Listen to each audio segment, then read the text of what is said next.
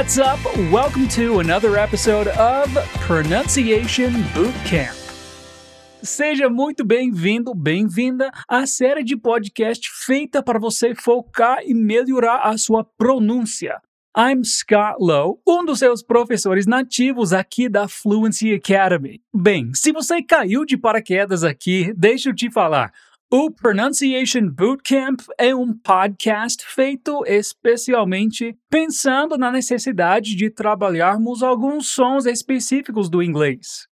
Quando estamos aprendendo um novo idioma, é essencial que a gente dê importância maior para os sons específicos desse idioma, porque assim a gente já começa a falar uma nova língua pronunciando as palavras da maneira certa. Vai por mim.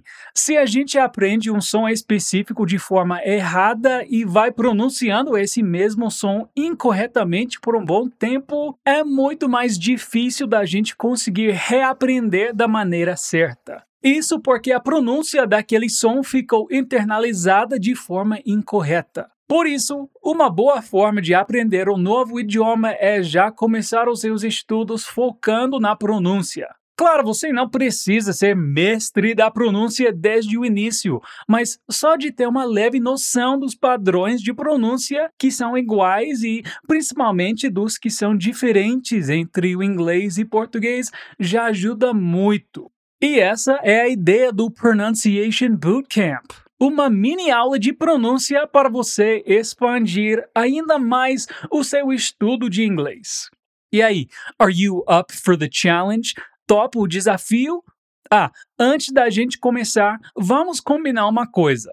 Quando eu pedir para você repetir, é importante que você faça sempre em voz alta, tá? É essencial que você se escute falando para perceber com facilidade os sons que precisam ser trabalhados e os que você já domina. E você vai saber que é sua hora de repetir quando ouvir esse som. Tudo de boa? So let's get to business.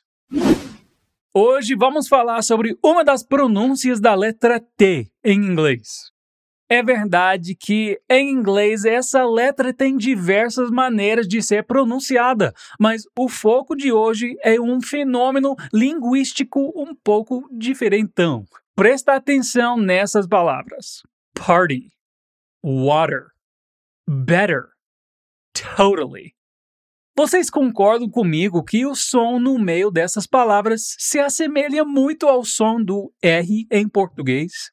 É isso mesmo, gente. As palavras party, water, better e totally, embora sejam escritas com T, são pronunciadas com o som de R. Em inglês, geralmente quando temos a letra T entre duas vogais, como em water, ou temos um T depois de um R e antes de uma vogal, como em party, ela pode ser pronunciada com um som de R.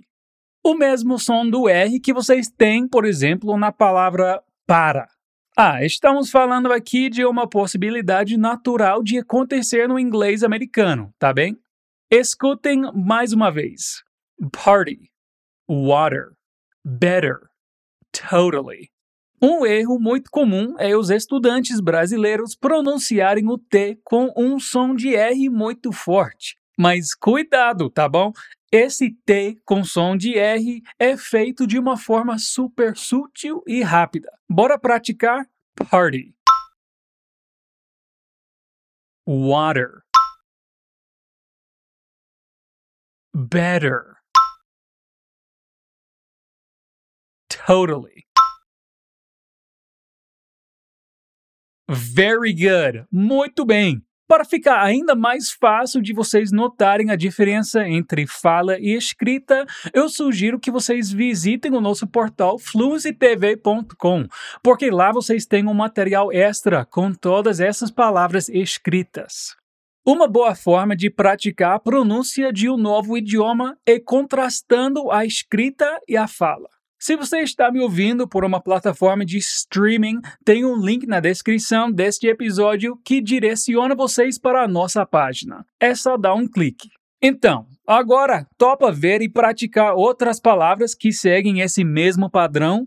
Ah, e se for possível, se olhe no espelho ou na câmera frontal do seu celular enquanto está falando essas palavras. Quando chegar no som de R, a sua língua deve subir rapidamente e dar uma leve e rápido toque no céu da boca. Tá preparado? Preparada? Bora lá então. Metal. Metal. City. City. Pretty. Pretty. Waiter. Waiter. University. University. Hospital. Hospital. Excellent. Excelente. Bem, e esse fenômeno do T ter som de R pode ocorrer tanto em palavras isoladas, como a gente viu até agora, quanto em frases um pouco mais longas, que chamamos de reduções extremas aqui na Fluency Academy. Escuta esse exemplo na frase Qual é o nome dela? em inglês. What is her name? Que naturalmente pode ser pronunciada como What is her name?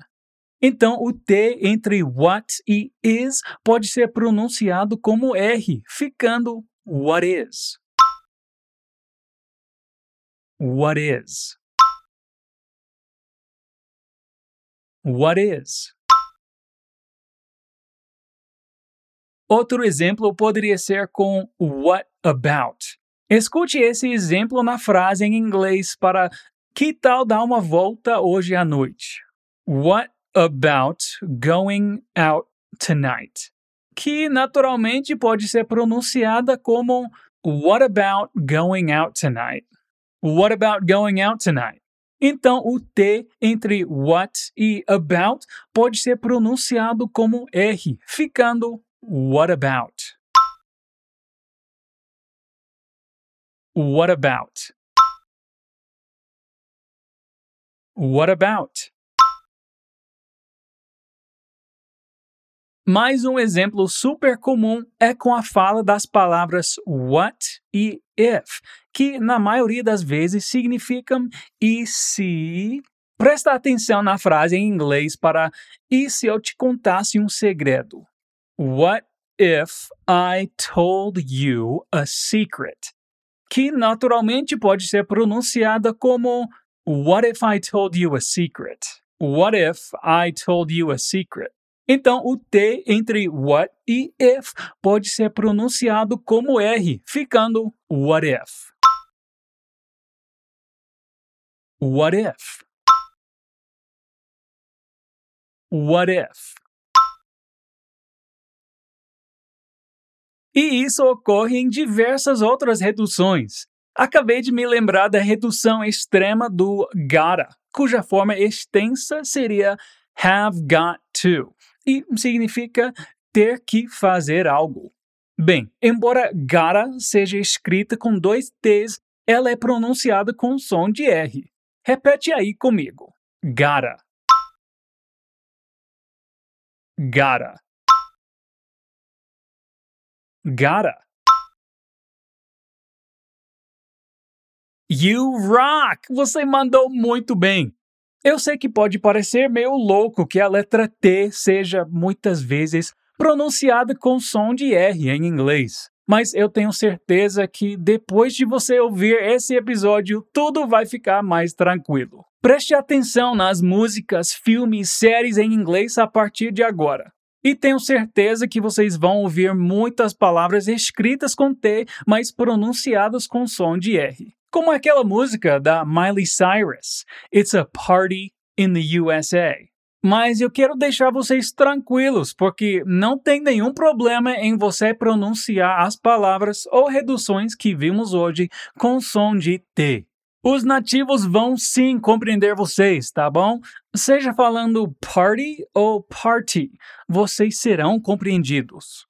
Mas é importante vocês aprenderem esses fenômenos de pronúncia para conseguir entender os nativos na fala.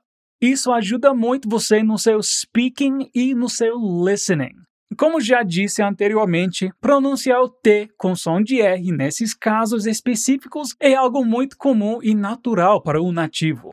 Assim, saber desse fenômeno ajuda você a compreender melhor quando um nativo fala e também ajuda vocês a soarem mais natural em inglês. Ah, e lembre-se de que você pode ouvir quantas vezes você quiser esse episódio.